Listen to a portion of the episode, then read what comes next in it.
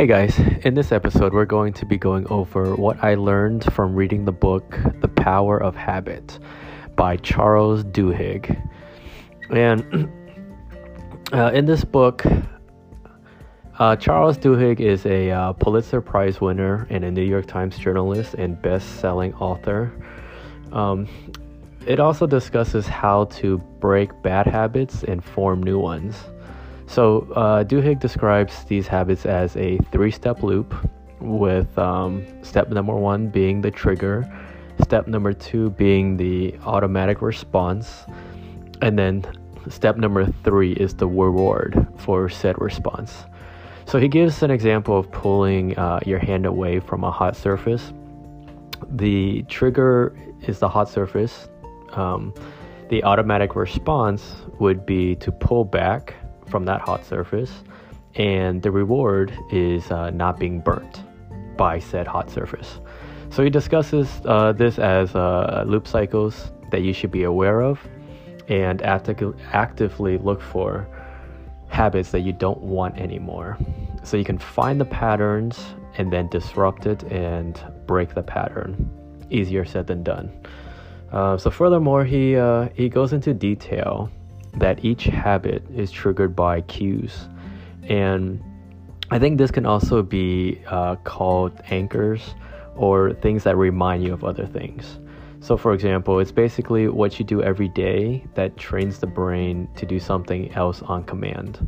Uh, if you're used to waking up with a warm cup of coffee, then that's your cue. If you're used to waking up with brushing your teeth, then that's also can be a cue of just waking up.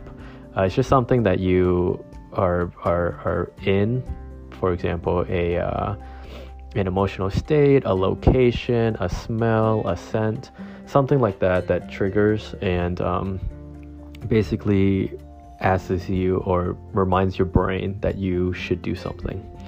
So um, with this, I think uh, he mentions that a great first step in in changing your habits is to first identify which ones that you want to change and then figure out a way to change the pattern.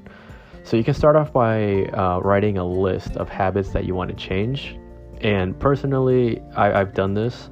You can write down specific habits that you want to change and post them all over the place, whether it be in your bathroom, your wall, your room, your car, whatever it is, so that you're constantly looking at it and then after you're aware of it, you can learn to fix it, right?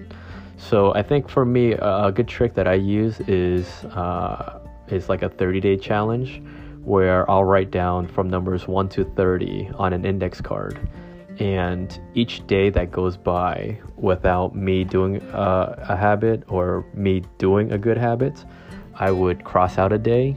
And it kind of makes it like a fun game that you can play with yourself um, because it takes it takes a long time to start to break bad habits to develop into good habits. And so i think 30 days is a reasonable amount of time for you to do something every single day that slowly breaks a bad habit and accomplishes you doing a good habit so that's something that you could definitely try um, another big thing that he mentions as well is um, taking small victories and patting yourself on the back for these changes. So, uh, in my opinion, I feel like you need all the help you can get. So, when you're trying to change a habit, maybe you can ask a friend to, to keep you accountable. And I think it's once you do it enough times, it rewires the brain to make it to make yourself think that this is just something that you have to do. So, um, any type of momentum that you gain, no matter how big or small, it makes a big difference. So, for example, if you're trying to save money, I would say even a dollar or two dollars that you save, or maybe uh, a cup of Starbucks that you did not spend your money on, is a big accomplishment. Even though you might think that it's not um, that big of a deal, over time, these small little things will slowly help rewire your brain into doing the same habits over and over and over again. So, no matter how big or small the feat is, um, always give yourself a pat on the back, and over time, it will grow, kind of like a snowball effect. So, um, once you constantly see the results day in and day out, a dollar here, two dollars there, three dollars there for saving, then um, it's going to help you keep going and to not give up. So, a lot of it is just identifying what habits you you want to change, seeing it every day, being aware of it, and then figuring out a way to overcome it.